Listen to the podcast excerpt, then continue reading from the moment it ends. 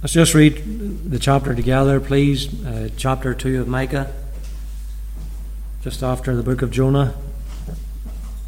Woe to them that devise iniquity and work evil upon their beds. When the morning is light, they practice it because it is in the power of their hand. And they covet fields and take them by violence, and houses and take them away. So they oppress a man in his house, every even a man in his heritage. Therefore, thus saith the Lord Behold, against this family do I devise an evil, from which ye shall not remove your necks, neither shall ye go haughtily, for this time is evil. In that day shall one take up a parable against you, and lament with a doleful lamentation, and say, We be, we, be utterly spoiled. He hath changed the portion of my people. How hath he removed it from me? Turning away, he hath divided our fields. Therefore thou shalt have none that shall cast a cord by lot in the congregation of the Lord. Prophesy ye not, say they to them that prophesy. They shall not prophesy to them that they shall not take shame. O thou that art named the house of Jacob, is the Spirit of the Lord straitened? Are these his doings? Do not my words do good to him that walketh uprightly? Even of late my people is risen up as an enemy. Ye pull off the robe with the garment from them that pass by securely as men averse from war. The woman of my people have ye cast out from their pleasant houses. From their children have ye taken away my glory forever. Arise ye and depart, for this is not your rest. Because it is polluted, it shall destroy you, even with a sore destruction. If a man walking in the Spirit and falsehood do lie, saying, I will prophesy unto thee of wine and of strong drink, he shall even be the prophet of this people. I will surely assemble, O Jacob, all of thee I will surely gather the remnant of Israel. I will put them together as the sheep of Bozrah, as the flock in the midst of their fold. They shall make great noise by reason of the multitude of men. The breaker is come up before them. They have broken up and have passed through the gate and are gone out by it. And their king shall pass before them, and the Lord on the head of them. Amen. Uh, just ending there at the end of the chapter. And know the Lord will bless the reading to our hearts. Micah, of course, the prophet of the Lord, has been showing a complacent people that God's judgment was coming upon them because of their sin. And for chapter 1, he uses the example of Samaria, the capital city in the northern region, and his focus is now on Judah and on Jerusalem. That judgment will come in the form of an encroaching army invading into the land. But it is clear that the reason was not because of some political weakness on the part of Judah, but rather it was because of their disobedience to the Lord. And what he proceeds to do in these opening verses is point out the main culprits. A new found wealth had come into the country in the days of Uzziah the king, but had only come into the hands of a few. And they were using it for their own selfish ends. And there were those who were in positions of influence. You'll note here, I know, the fitting punishment. What they did is obvious from these verses. Micah commences the chapter by using a word that is often heard at funerals. He says, Woe.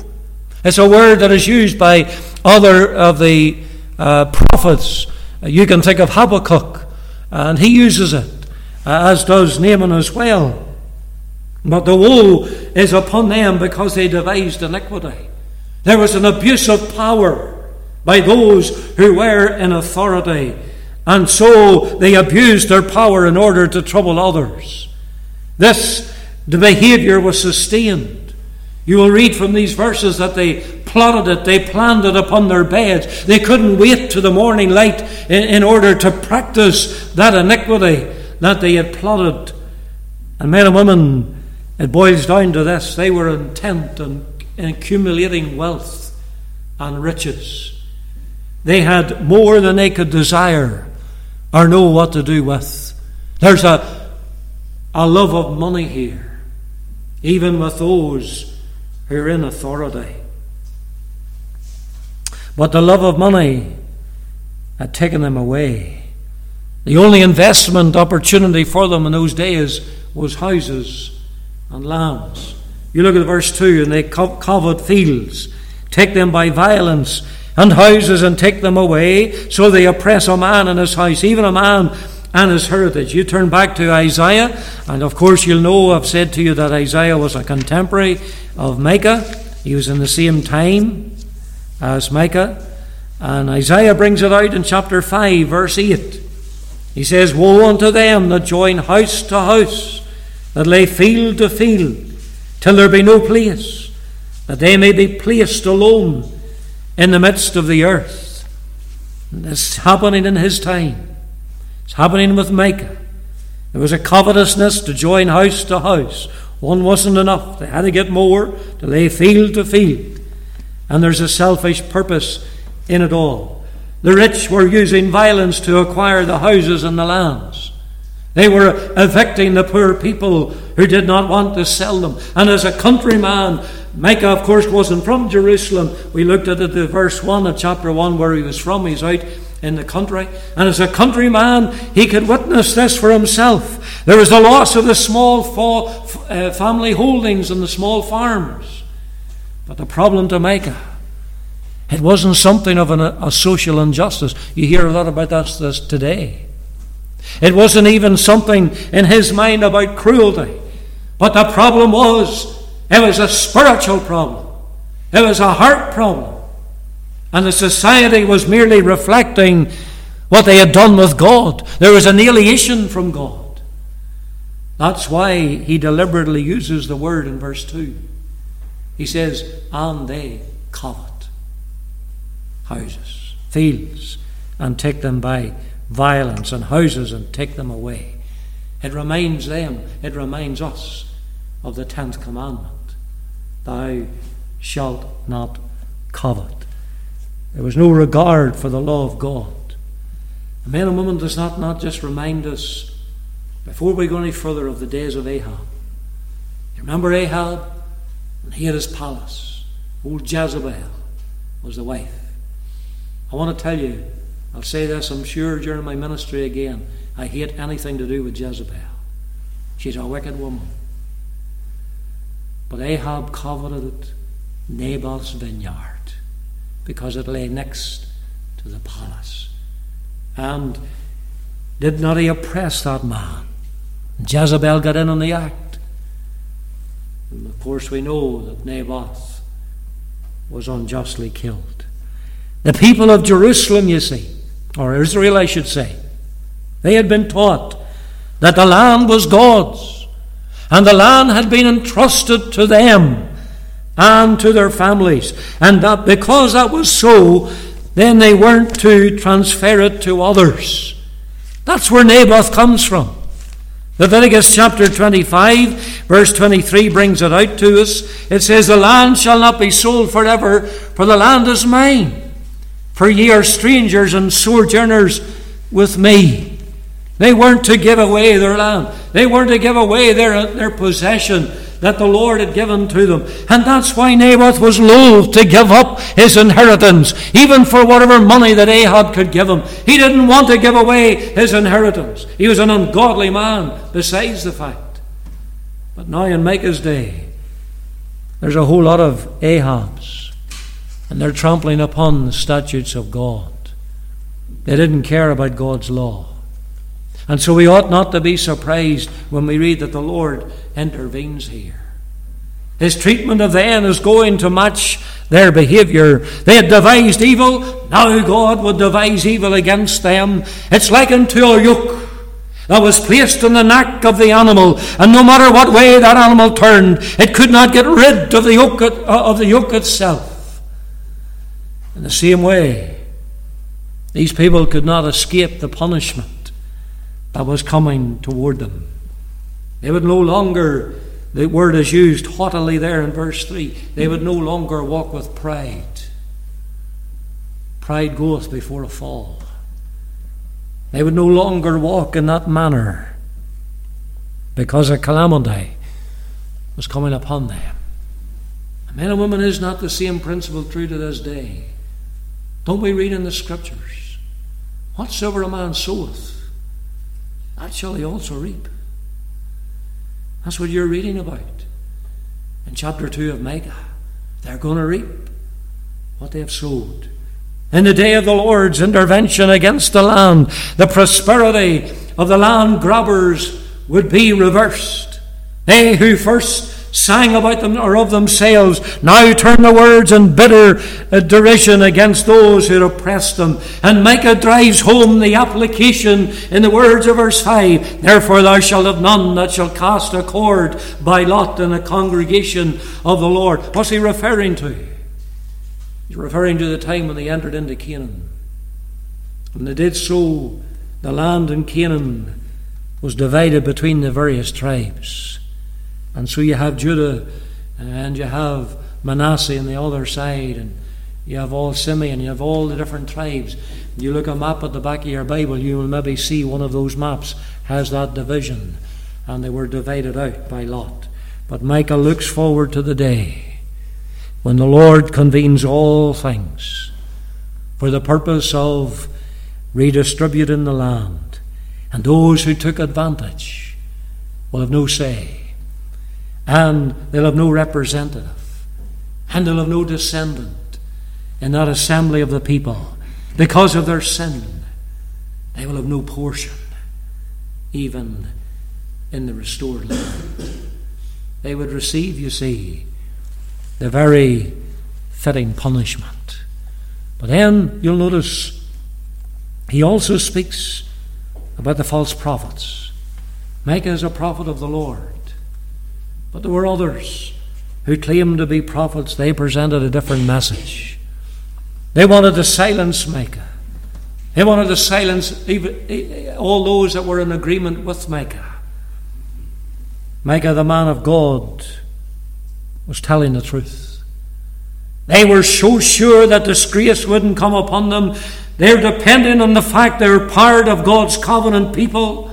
But what they failed to see was the need for obedience in the living as God's people. They thought that they would there would be no end to their prosperity. God would remain with them no matter what. We could say tonight their theology was askew. Their theology wasn't good. They grasped the divine promises they wanted to enjoy the blessings. But they underplayed the obedience that God required and that He would reward. You look at Deuteronomy chapter 5, what Moses says to them just before they cross over into that promised land, verse 22.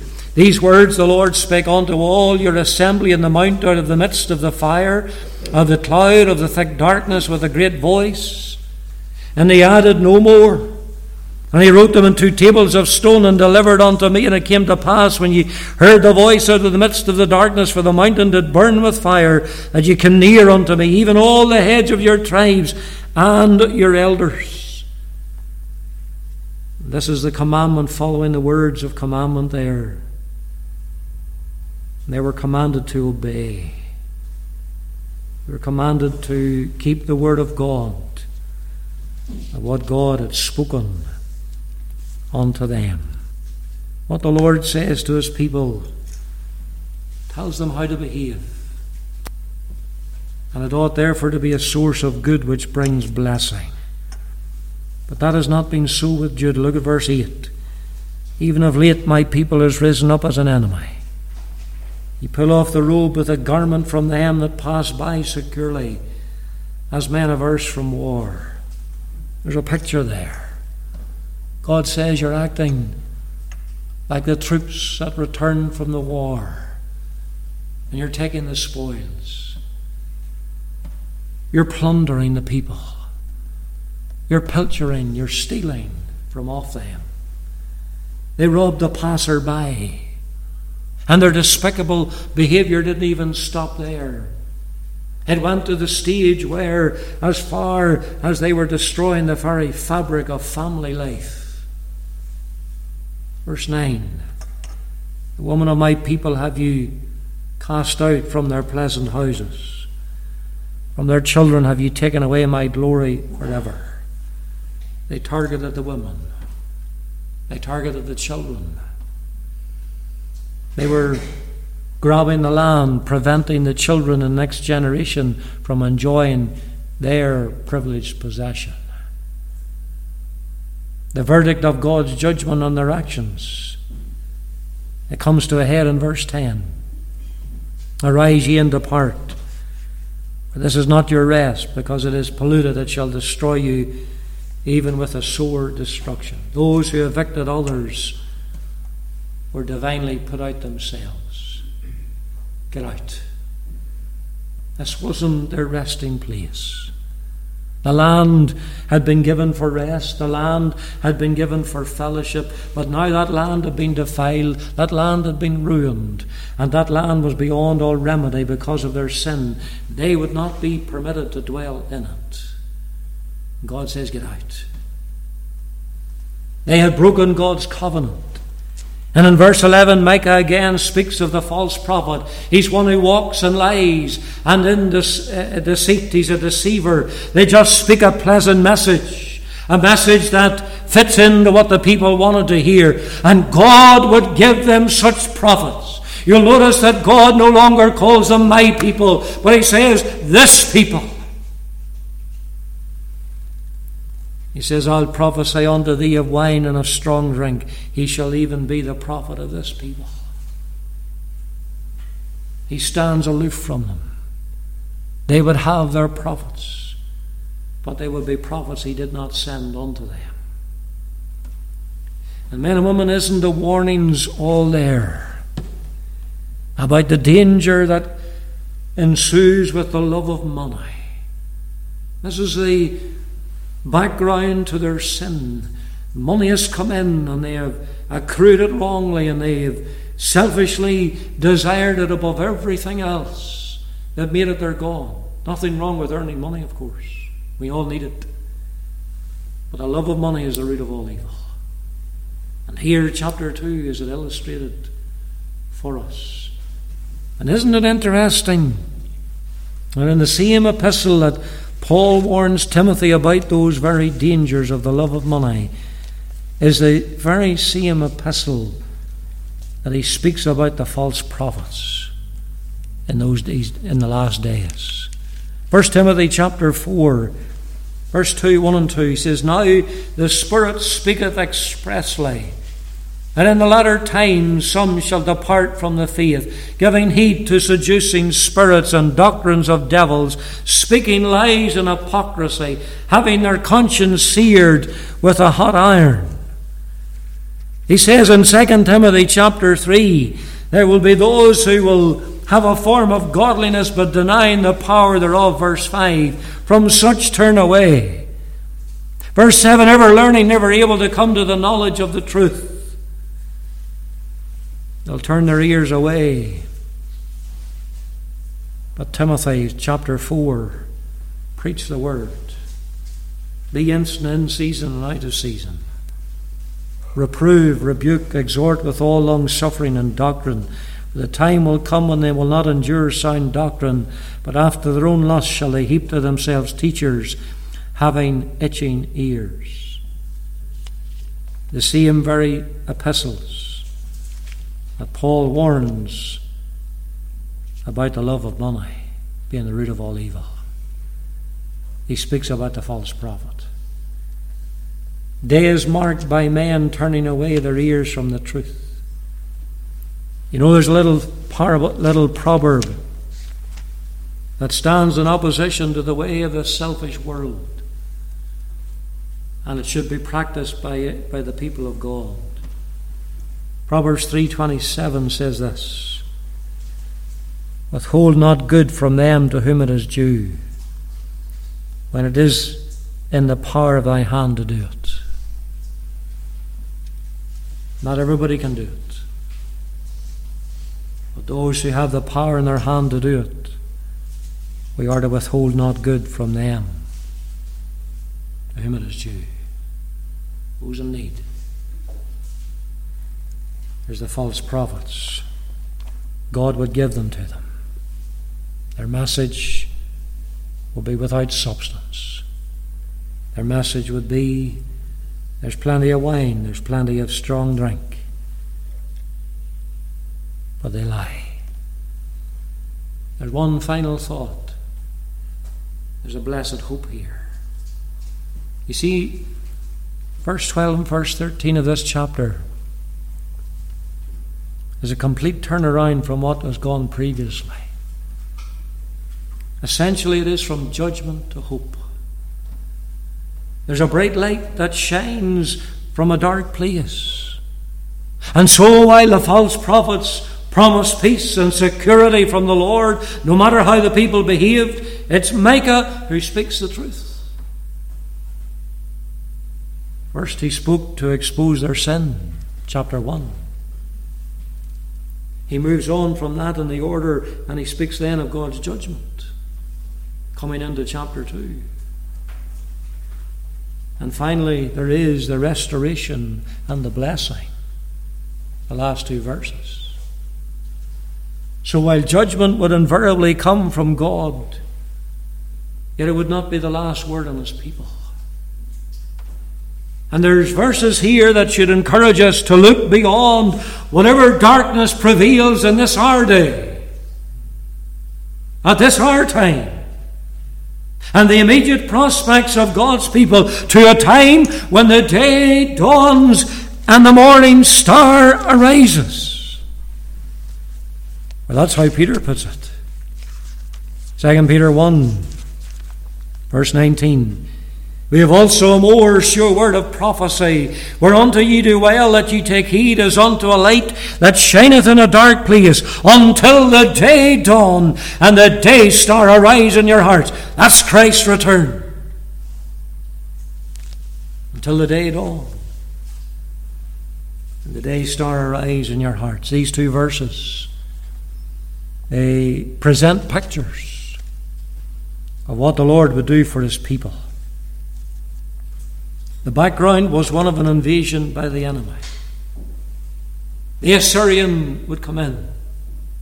The Assyrian would wreak havoc and capture many towns, but Jerusalem would be spared. Jerusalem wouldn't fall. In Micah chapter 1, he is foretold that Jerusalem will be a difficult place. It will be in a difficult spot. It will be surrounded by the Assyrian, the enemy. But they who trust in the Lord, he would provide safety for them. And the dominant note of verse 12, if I can read it with you, is one of the certainty of deliverance. You see it?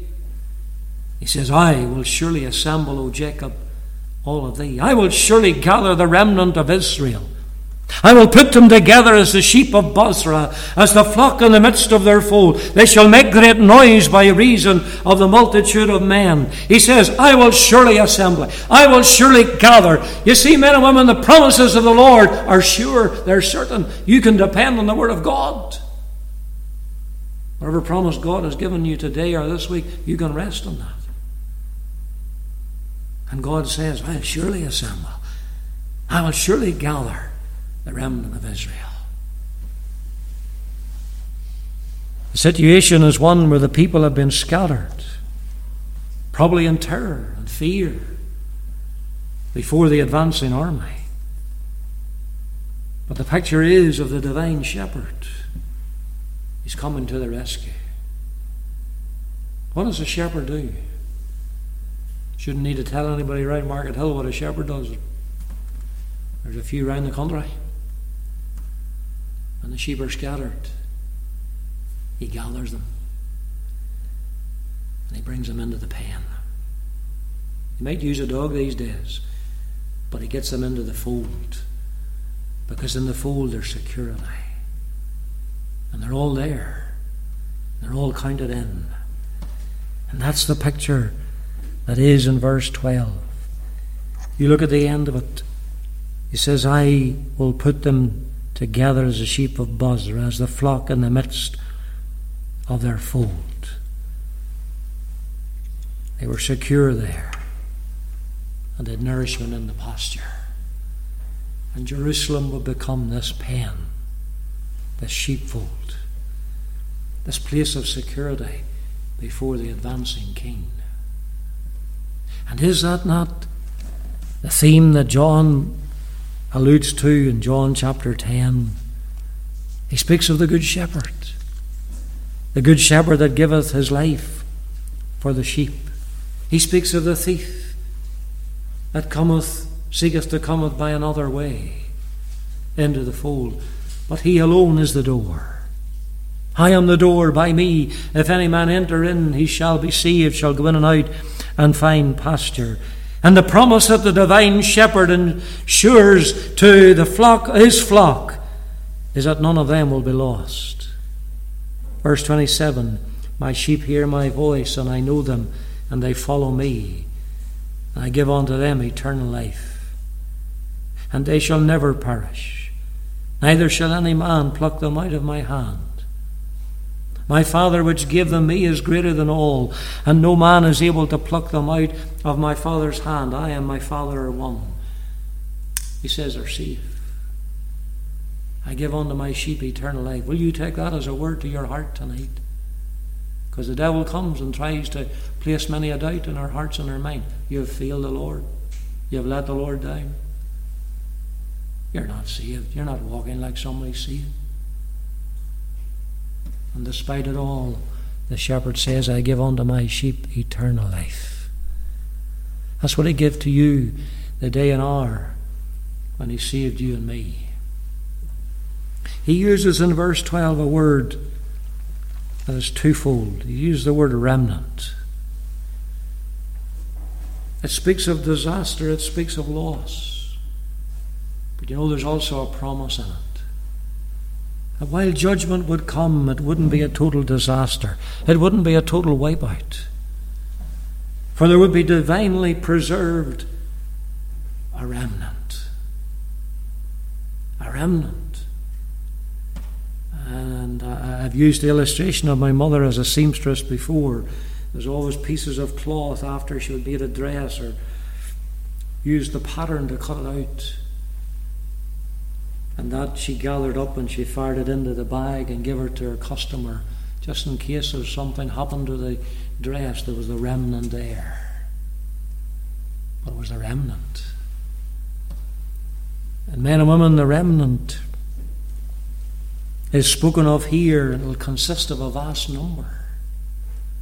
So much so that the place, you'll see from the words of verse 12, has a great noise in it because so many people will find protection within its walls, within that sheepfold. They shall make great noise by reason of the multitude of men.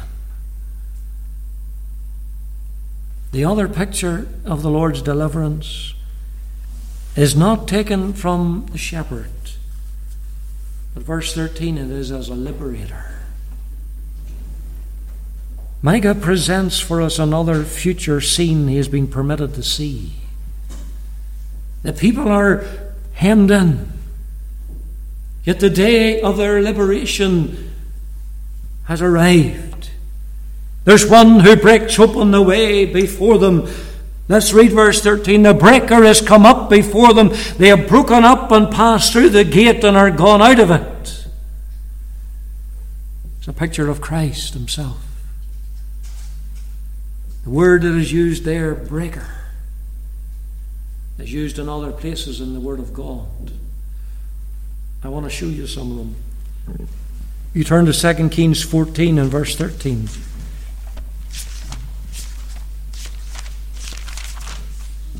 Second Kings 14, verse 13 says, And Jehoash, king of Israel, took Amaziah, the king of Judah, the son of Jehoash, the, the son of Azariah, at Bethshemesh and came to Jerusalem and break down the wall of Jerusalem from the gate of Ephraim unto the corner gate 400 cubits. There it is in that little frieze. He came to Jerusalem. He break down the wall. Breaking down of a wall in a captured city. The same word is used. You come to Exodus chapter 19, you will see that the word is used with a sense of a divine anger breaking out against those who offended God. Exodus 19:22 Let the priests also which come near to the Lord sanctify themselves. lest the Lord break forth upon them. There it is again. The urging of someone into some action is also used by this word. 1 Samuel 28, verse 23. But he refused and said, I will not eat. But his servants, together with the woman, compelled him. And he hearkened unto their voice. So he arose from the earth and sat upon the bed. That's Saul with the witch at Endor. They compelled him. There's the urging of him into an action. It's also used the power that sweeps all obstacles before it. Anything that would resist. In Isaiah 42, you'll see it is the Lord as a warrior overcoming his enemies. Isaiah 42, verse 13 The Lord shall go forth as a mighty man. He shall stir up jealously like the man of war. He shall cry, yea, roar. He shall prevail against his enemies. You bring all those thoughts together, and that's what is found in the word there that's used, the breaker. But the picture is not of a liberator coming from without to release those from within. The movement of the liberator is from within, and he's moving outwards. Not only is there freedom provided for them by another, but is by one who has been with them. It's by one who is identified with them and who shared in their lot. And having stated all of that, I just read to you Hebrews 2 and 14. For it says, For as much then as the children are partakers of flesh and blood, he also himself likewise took part of the same, that through death he might destroy him that had the power of death, that is, the devil you see, the Lord became us. He identified with us. He took upon himself our form and our nature. He came that he might liberate his people from their sin. This deliverance, their deliverance, is only because he will go before them through the gate and the gap made in the enemy line providing a path for them to follow. Maybe you can just picture it of a city under siege, and their liberator is dwelling with them, and he breaks forth and he parts their lines. He truly is the captain of our salvation. He shows the path for his people to follow. We have nothing to do but follow. He has obtained the victory. He has defeated the arch enemy. He has set us gloriously free. The rescue did not depend on some human effort, but it all came from the Lord Himself. He is the King who will pass before them. If you're remembering nothing else about Micah 2, remember the last words of it. He's at the head of it. He's the head. He's the ruler over Israel. And he's the one that Micah prophesies of. In chapter 5, I will be born in Bethlehem. You see, verse 2 But unto Bethlehem, Ephratah, thou, thou be little among the thousands of Judah. Yet out of thee shall he come forth unto me that is to be the ruler in Israel, whose goings forth have been of old, from everlasting. He's the one who's the shepherd. Verse 4 that stands and feeds in the strength of the Lord. It surely is a foreshadowing of Christ and of his ministry, and the Lord on the head of them. What a wonderful Saviour. The only means whereby a sinner can be brought from judgment unto hope everlasting is Christ. The one who's king, one who's the shepherd, one who's the great liberator, one who identified with us. And that's what He's done for us. Brought from certain judgment. Because of our sin. Unto hope everlasting. To be with Him, to reign with Him. For all eternity. Now, Lord, bless His word, even to our hearts tonight, as we've made our way through that little chapter 2, the book of Micah. 3 5